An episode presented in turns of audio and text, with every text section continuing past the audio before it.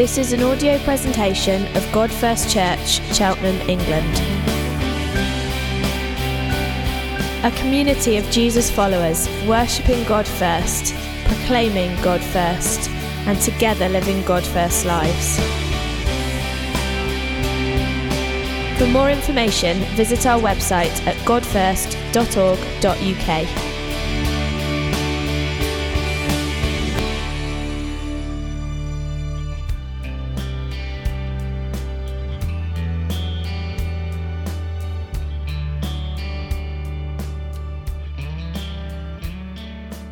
So we're in the last of our series, The Messiah in Isaiah. I love the graphic.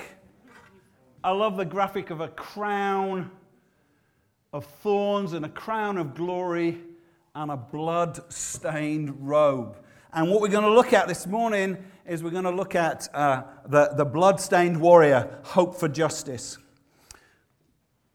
We don't notice it very much in Cheltenham, and if you're a visitor, I don't know where you're from, but we don't notice it very much in Cheltenham that we live in a broken world. We get little snippets of it. We get little windows of, of, so we, we, we hide in our coffee shops with our lovely background music. Uh, you know, we, we, we sit on our Swedish sofas. We walk in our lovely parks. We go to our festivals. We enjoy the benefits of creative industries and cultural festivals. And we feel very much immune in a bubble to the broken world. We see it sometimes. We see it in, in people that are in church. We think, man, that's tough. They've been hit by that disease, or they've been hit by that relational stuff, or they've been hit by that financial crisis. But the reality is, the things that we sweat about are mostly first world problems, right? And mostly first world problems. If you go to a Mams and Toti and look at some of the houses that some of the people from the township live in, we really don't see the broken world. What we tend to do is we tend to, to look through the TV screen, the keyhole of our TV screen, and we see little bits of injustice that characterize the broken world. And, and, and, and, I, and I'll mention it later, but I think I can so easily just zone out. You know, it, came to me when, you know, Syria just again, for, last, you know, the last few years, again and again on the news. But the tragedy, the broken lives, the kind of oppressive dictatorship, the kind of destructive religiousness, the, the kind of, ah, oh, you just, you just zone out. I don't know if that's just me, but you just kind of zone out and you just feel like it doesn't hit you. It's interesting this week, um, even this week in the news, I don't know if you saw the uh, charity Hope for Justice. Uh, anyone saw that? Hope for Justice, charity that we've partnered with a little bit uh, in Cheltenham Race Week. They exposed a gang in the West Midlands, not far from here, of over 400 people who'd been trapped into uh, coming to, from Poland with a promise, a hope of a better life, coming to the UK, promised with work and stuff. And these guys were living in rat infested um, houses. They were mentally and physically oppressed, so they didn't dare run away. They were getting paid 50p a day, or one guy painted a whole house, got a cup of coffee and a chicken sandwich and there were like eight or nine of these people that were making millions 200 300 200 2 million pounds worth just exploiting these people. And what happened is that two of the victims in 2015 fled and found the people from hope for justice the great people from hope for justice. And i reflected on this and i thought actually i want to talk about the idea of hope for justice but I don't want to talk about the charity, Hope for Justice, although we will mention them again at the end. I want to talk about chari- the, the, the fight for justice or the desire for justice. Now, you need to understand why I use the word justice because some of you might think, tilt. He's going all kind of social gospel on me and it's all about justice. The word justice in the Bible is the same word as righteousness. It's the same word. So when I'm talking about justice and you think, oh, that just means that kind of thing, actually it means that kind of thing as well. When you mean, uh, does it mean, you know, something about oppressed, oppressed minorities? Yes, there's, something about exploited workers, there's justice there. But also righteousness, it's the same thing. The sin of those guys that, uh, that, that trapped those people created injustice. The two are wrapped together. In the Bible, the two words are the same. So I don't want you to think, hey, he's going all soft. No, righteousness and justice. We're talking about sin. how it impacts the world. But I want to do that, and I want to look at Isaiah 63 as we finish our series, The Messiah in Isaiah. And we're going to look, we're going to see the hope for justice, and we're going to find righteousness and salvation in a blood stained warrior. So I hope you've got your um, PG 15 it is today, or whatever it is. So we finished last week with, uh, with our watchmen on the walls. Isaiah 62 says, I've posted watchmen on your walls Jerusalem. They will never be silent day or night. This is us. You who call on the Lord, give yourself no rest and give him no rest. That's prayer and that's action. Give him no rest until. It's a future thing until he establishes Jerusalem. We talked about that. It's the church, God's people, and makes her the praise of the earth. So the word's gone out from the Messiah in Isaiah that your salvation is coming. God is going to do something on the, in the world. The watchmen posted on the walls are, are looking for something. Is it, almost they're hoping for justice. They're saying, God, would you come and intervene? And then now, as we turn to the end of 62 and into 63, we can hear the excited voices of the watchmen on the walls as salvation comes. Okay, so bear with me, some tough stuff in here, but there's some good stuff as well. So the first voice we hear is uh, 62, verse 10. It's the voice of the watchman on the walls. There's almost this kerfuffle. Pass through, open the gates, prepare the people, build up the highway. We, we talked about that. Make a way, raise the causeway. Raise a banner for the peoples. Look, the Lord Himself has announced to the ends of the earth say to the daughter of Zion, that's Jerusalem, look, your salvation comes. Look, His reward is with Him, and His plunder accompanies Him. And this is what the plunder is it says, They will be called the holy people, the redeemed of the Lord, and you will be called sought after, the city no longer forsaken. And then, chapter 23, following straight on. Who is this coming out of Edom from Bozrah with his garments stained vivid crimson? Who is this robed in majestic, majestic splendor, striding forward in the greatness of his strength? It is I. This is the Messiah speaking now. This it is I, the, the righteous, proclaiming victory, mighty to save. Question from the watchman Why are your garments red like those treading the winepress? The Messiah says, The winepress I have trodden alone from the peoples there was no one with me. I trampled them in my anger and trod them down in my outrage. Their blood splattered my garments and, stained, and I stained all my clothing. For the day of justice was in my heart.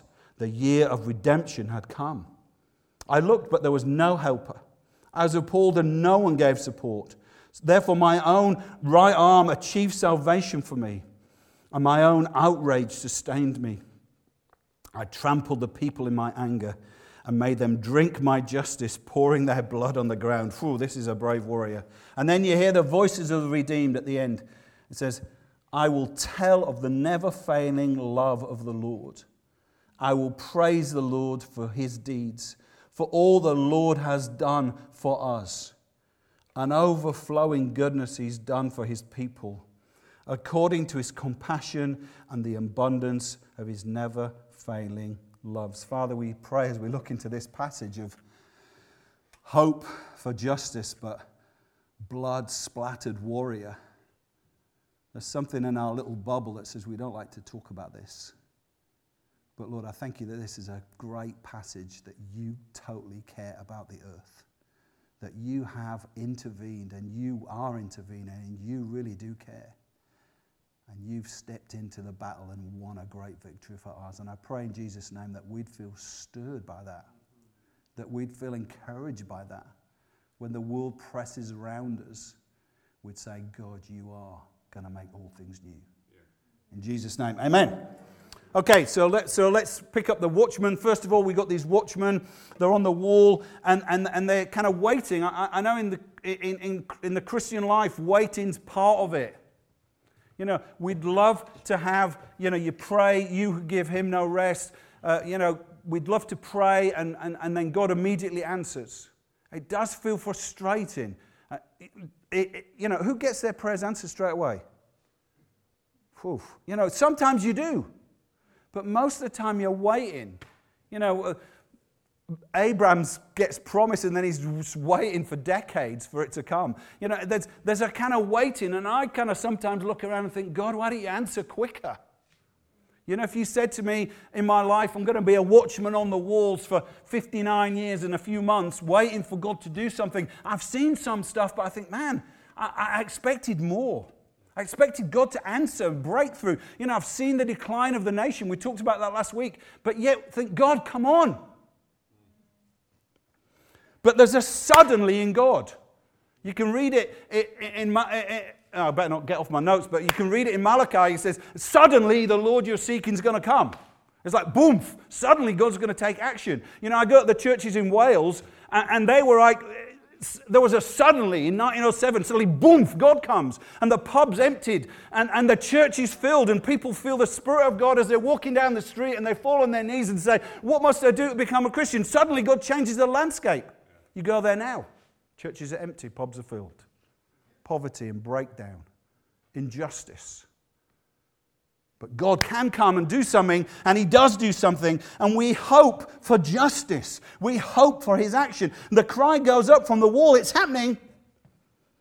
Pass through, open the gates, prepare the people, prepare the way, raise a banner for the peoples. Look, they're looking out. Look, daughter of Zion, look, your salvation comes. They're looking, and something's coming. Look, his reward is with him and his plunder accompanies him. Somebody said that there's going to be, there's going to be some riches, some inheritance, there's going to be something coming. And who, are his inheritance? The holy people, the redeemed of the Lord. Some people are going to be set free. That's what redeemed means. They'll be called sought after. The city no longer forsaken. You can hear the hope, can you? You can hear the hope that here is this is the moment, this is the one, he's coming. The longing for a champion, the longing for somebody to do something. This is the, the Palm Sunday cry. I know we've reduced, sorry if you're an Anglican, don't, have a dib, but you know, we've reduced it to these little kind of crossy things. I get, an email saying, Would you like some palm crosses? I'm not against palm crosses, but actually, what that Palm Sunday was is not like, hey, we get a chance to wave a little bit of leaf around. It's actually, here the king is coming. Whoa! Open the gates, the king's coming. This is the moment we're oppressed by the Romans, injustice, brokenness, unrighteousness. Look at the religious leaders. Then the king's coming. I was like, whoa, he's coming. The champion's coming. The cry of the oppressed is suddenly heard. You can hear it even here. When it says, Look, your salvation comes, that word is Hosanna. It's the same word. Salvation comes, Hosanna. Blessed is he who comes in the name of the Lord. You can hear that cry. The church has that cry, doesn't it? We want God to come and change this. The herald, John the Baptist, the had said, The salvation, salvation is on his way the rewards of his triumph and the plunder of his victory. Suddenly, the people that are unholy are going to be holy. Suddenly, the people that are captive are going to be set free. Suddenly, the forsaken city is going to be sought after.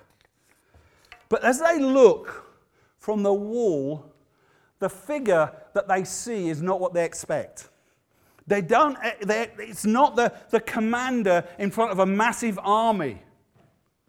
It's just one warrior, a lone figure He's coming out of the south. He's coming out of enemy territory. He's coming out of a place called Edom, where the descendants of Esau were. And he's coming out of enemy territory. And, and they can see that his, that his garments are covered in blood.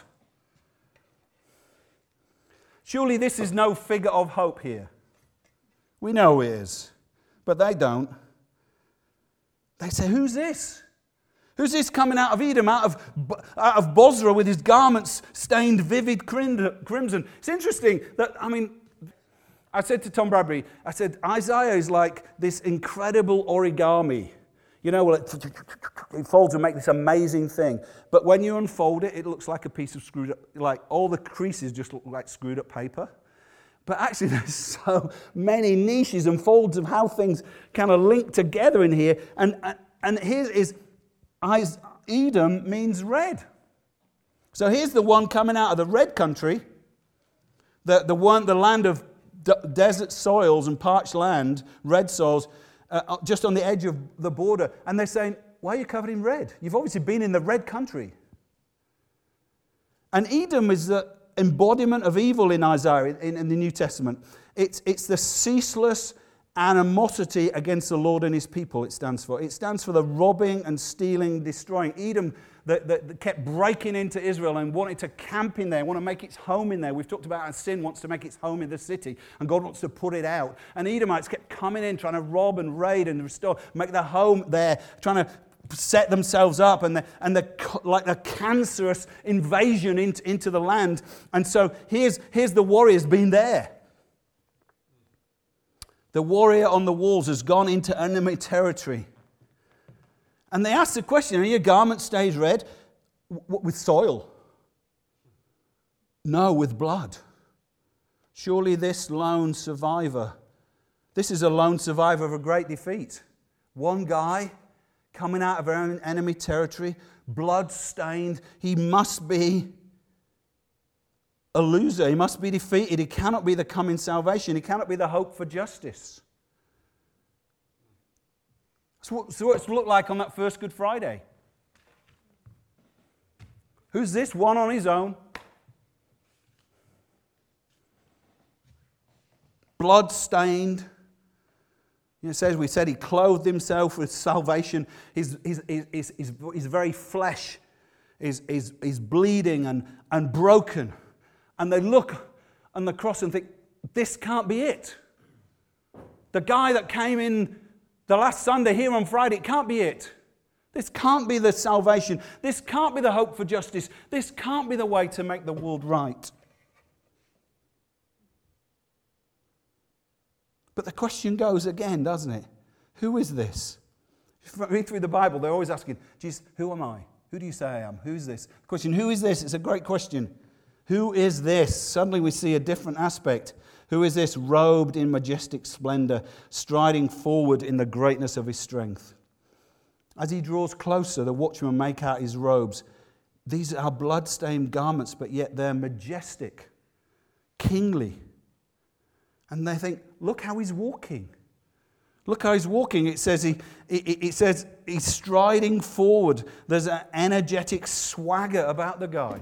This guy's kind of coming, you know, he's got, this, he's got his sword, he's got an energetic swagger about him. It's like, this is not defeated, this is like head up, you know, I, I, I've been there and I've won. I've been there and I've conquered. I've been fighting for freedom. I've been fighting for redemption and, in, and, and justice, and I've gone in and I've won. Who is this? I love the way that Jesus, it is Jesus, by the way, if you hadn't, uh, if you hadn't twigged it, says, It's I, the righteous. What a great name. So, what's your name? The righteous. It means the just one. You can imagine as like, oh, oh, oh, did I have a picture of, of um, Ragnar Lothbrok from Vikings? Yeah, whoa. I, I didn't watch Vikings? No, I don't. but we, my, my boy got into it, so Jotham had his hair cut like Ragnar you know, big beard like Ragnar. You know, he's, he's now working out at the gym that Johnny and the guys are running. He's like, oh, it is I, Jotham, the worked out one. Jesus says, It's I, it's me, that I am the righteous. It means I'm the just one. It's me proclaiming victory mighty to save. Mighty to save. He's saying to me, I have got all the strength I need to change the world. Just me on my own. That's all that, that's required. You might think, you know, I, I, remember this political party called Change UK. Did anyone remember that? Tried to get itself off to the ground, didn't get enough public opinion, disappeared as quickly. You think, you know, they're saying, well, what we need is we need to get some consensus. We get, need to gather a crowd. We need to get lots of people. We need to get lots of people around this. And, and then if we do that, we might, we, we might get some traction. Jesus saying, no, I can do it on my own. We, we're not doing him a favor by being here. He's done us a favor by getting us here. You know, he, he doesn't need us. Your hope is the world going to be made new? He is the guarantee. I, the righteous, mighty to save, is going to make the world new. The watchman knew that this guy had come out from enemy territory. Interesting, the capital Bozrah means, its name means wine press. Its name means wine press. It's, how is this warrior? Uh, he's come from this wine press, almost like he's, he's, he's trodden some, some grapes, the blood's all over him. He, he's coming from, from death itself, from enemy territory itself. He's, he's coming out, as it were, out of the grave, like he's won a mighty victory. And, and they ask him, Why are your garments red, like one treading the winepress? Now, the, the, answer, the, the warrior's answers do, are not pretty for Western ears. And I want to say to you if you live, if you live like me in the bubble of cozy, liberal Cheltenham, this feels like this is completely an overreaction from God. But if you live in injustice and brokenness and you're victim of sin and you feel the brokenness of this world, this is not an overreaction. It's interesting, isn't it, that, that American, uh, uh, American rock music came out of, uh, uh, out of black soul music, and black soul music came out of God, when are you going to come? In our slavery, when are you going to come? When are you going to come bring justice? Have you ever watched the film? Has anyone watched the film 12 Years a Slave? Man, how disturbing. You think, why doesn't somebody do something? Why doesn't somebody care? Why doesn't somebody intervene? People in slavery and beaten, but yet, uh, and other people drinking fine teacups. This doesn't feel an overreaction if you're not drinking from t- fine teacups. The Messiah says, The winepress I have trodden alone. From the peoples there was no one with me. These words are difficult. I trampled them in my anger and trod them down in my outrage. Their blood splattered my garments, and I stained all my clothing. For the day of justice was in my heart, and the year of my redeemed had come. I looked, and there was no helper. I was appalled that no one gave support. So my own arm achieved salvation for me, and my own, wow, outrage sustained me. I trampled the people in my anger and made them drink my justice, pouring their blood on the ground. If you think what's a bit Old Testament, isn't it? This is John in Revelation 19. I saw heaven standing open, and there before me was a white horse, whose rider was called Faithful and true. He wasn't called mean and malicious, capricious and angry, faithful and true. With righteous justice, he judges evil and wages war. He is dressed in a robe dipped in blood, and his name is the word of God. Coming out of his mouth is a sharp uh, sword with it, which, which he strikes down the nations. He'll strike them, he'll rule them with an iron scepter. He treads the winepress of the fury of the wrath of God Almighty. Whew. And on his robe and on his thigh, he has a name written King of Kings and Lord of Lords. Justice, anger, outrage, fury, wrath, war, judgment, vengeance. People hear these words and say, I can't believe in a God like that. I can't believe in a God like that. But yet, we all hope for justice. We all hope for justice. We feel the desire for justice. It's interesting, uh, Webster's word of the year in, in 2018 was justice. It was like this there's a cry in our nation for justice.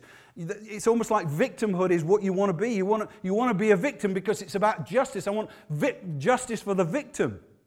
You know, something is said or something is tweeted or something happens, and suddenly there's a victim and we cry for justice. We feel the desire for justice, but we don't know how to put it, we don't know how to achieve it. We know that justice matters, but how do you get it? We're either over the top in our reactions or too lenient. We can't get justice. I've read this quote before. In 2020, former president of Liberia, Charles Taylor, who was a genocidal dictator, was sentenced to 50 years in prison for some of the most brutal crimes recorded in human history. Passing sentence, the judge at the International Criminal Court said this The sentence today does not re- replace amputated limbs, it does not bring back those who were murdered. It does not heal the wounds of those who are raped or forced to become sexual slaves. Somehow, we all understand that to be truly human is to experience outrage. It occasionally infiltrates our bubble and we're shocked. We're shocked at the massacres in Rwanda. We're shocked at the, uh, uh, uh, at the murders in Kigali. We're shocked at things. We hope for justice, but we don't know how to put it right. Sometimes we should be outraged and we're not. We find ourselves walking by the other side. And if you're thinking, I don't like this, this, this sermon, it's a little heavy for me, and I don't really know if I like this guy, I'm a visitor, is this what it is? It's fire and brimstone. So, so.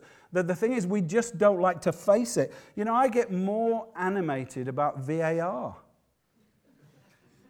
The injustice of VAR. Those Americans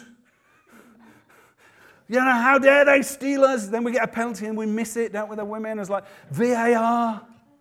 Again, we look another goal, VAR. I'm angry about VAR.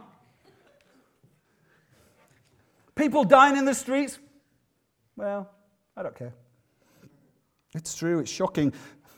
William Wilberforce, the, the great abolitionist, uh, had said to a nation just like ours that desired uh, desired fun in their bubble and comfort, the, the wealthy society that got rich on the backs of slaves, it says, You may choose to look the other way, but you can never say you didn't know.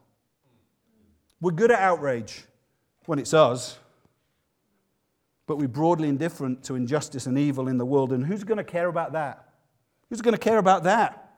I've quoted this before, but it's brilliant. Fleming Rutledge, uh, in her book, uh, The Crucifixion, says this The truth is, Outrage against evil and injustice is first of all in the heart of God.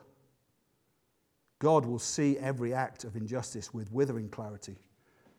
You think God doesn't care about justice? I could have preached this passage, Isaiah 58. It says, You seek me day after day. It's talking to the church, talking to Jerusalem. You seek me day after day. You may seem eager to know my ways. Yeah, I tick that box. Yet on the days of your fasting, you do as you please and exploit all your workers. Think, are you a socialist, God? What's the problem with you? Is this not the kind of fasting that I've chosen to loose the chains of injustice, to set the oppressed free and break every chain? Is it not to share your food with the hungry and to provide the homeless with shelter? When you see the naked, to clothe them. Then your light will break forth like the dawn. There's no one cares about justice and righteousness and this broken world like God does. He alone is either righteous. God calls God's desire for justice and righteousness wrath. We hate that word. Fleming Rutledge again and again. I've used this quote before for you. In our day, we flee from the idea of the wrath of God.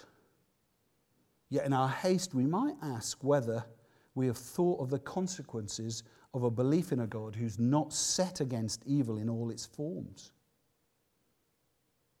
If God were not outraged at evil in all its forms, such a non indignant God would be uh, an accomplice in injustice, deception, and violence. If all God cared about was VAR, He's no God at all.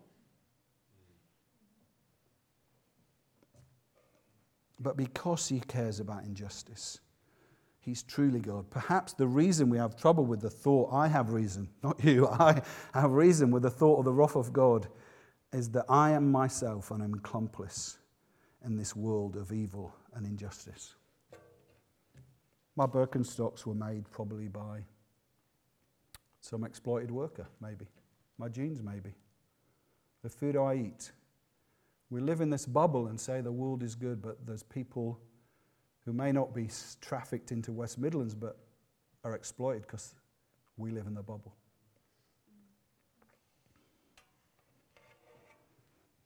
Like a cancer, the God, the surgeon, is going to cut it out. So let's go to the wine press.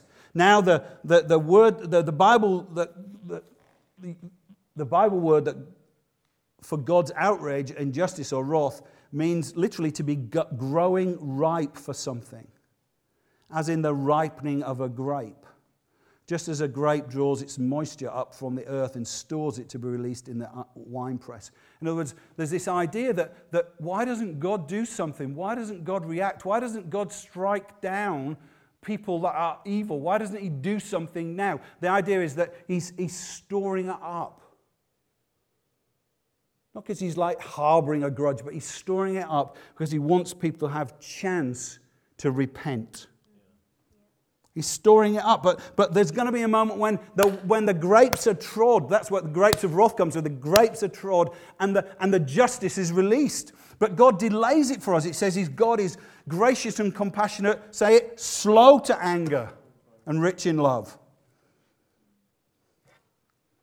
Paul says in Romans, God in his justice and forbearance has let us sins committed unpunished beforehand. There is going to be a release, though. There has been a release, and there is going to be a release of God's justice in the earth.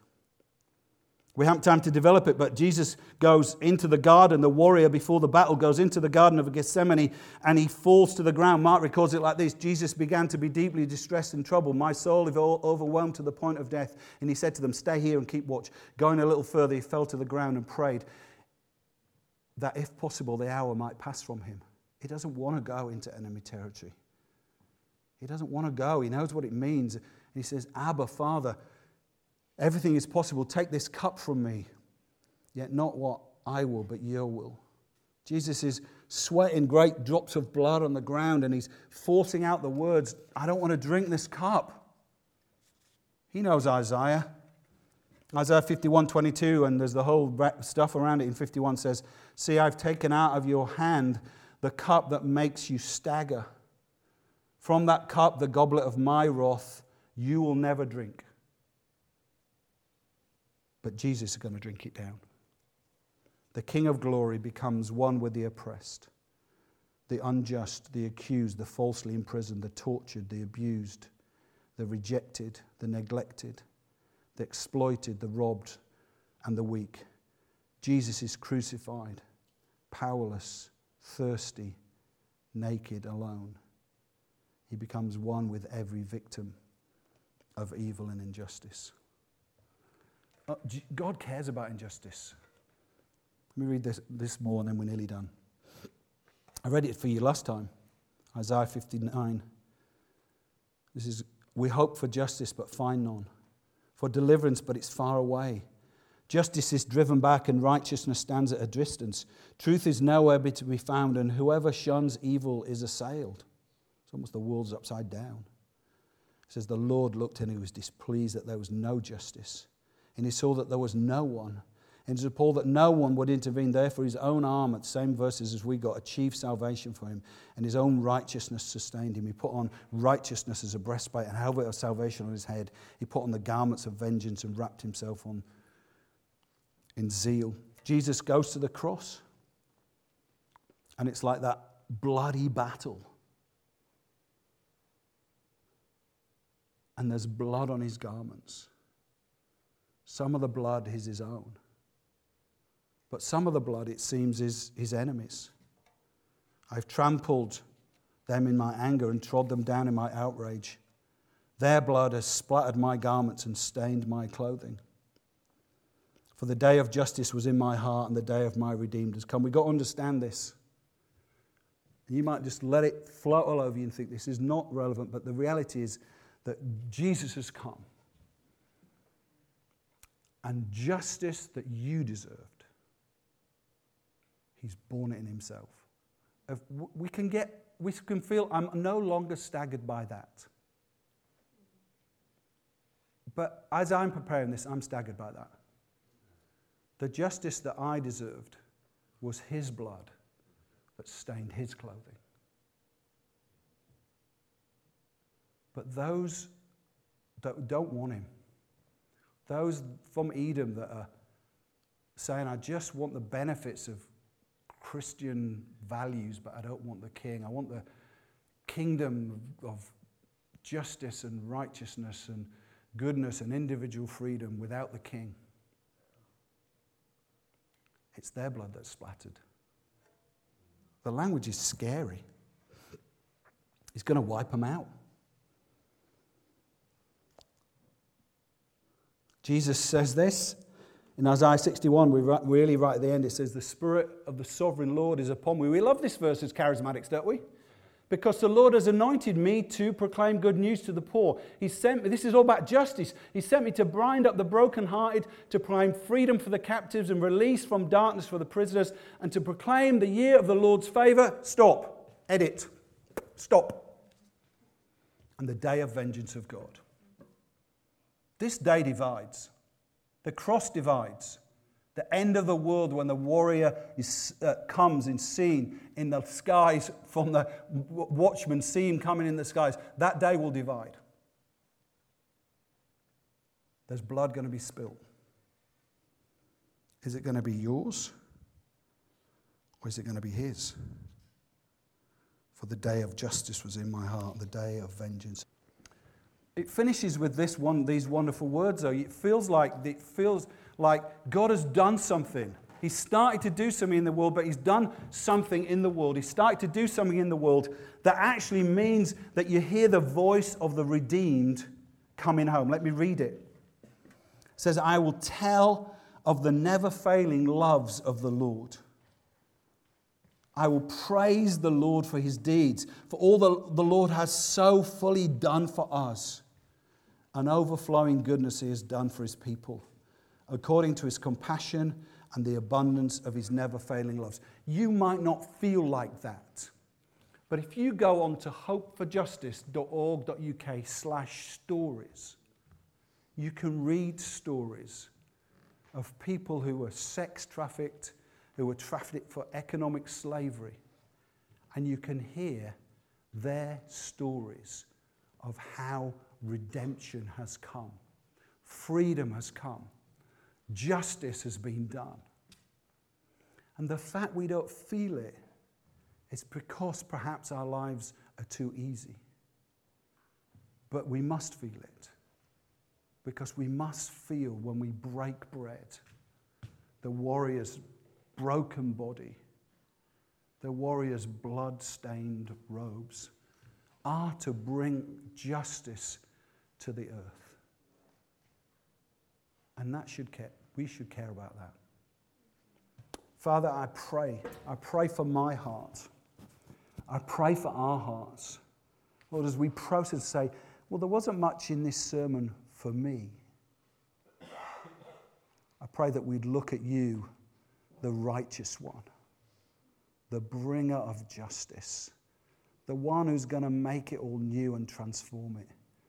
And we thank you, Lord, that you have drunk that cup for us so we can drink this cup now the cup of life. Thank you that you've taken it out of our hands and you've put in our hands a cup of life.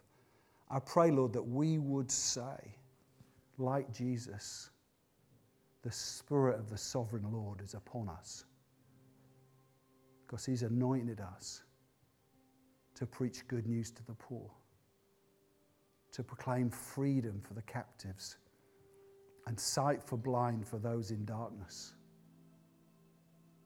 Lord, I pray for this church that we will be declarers of the Lord's favor so that no one we know, no family or friends or work colleague would ever face the day of your justice.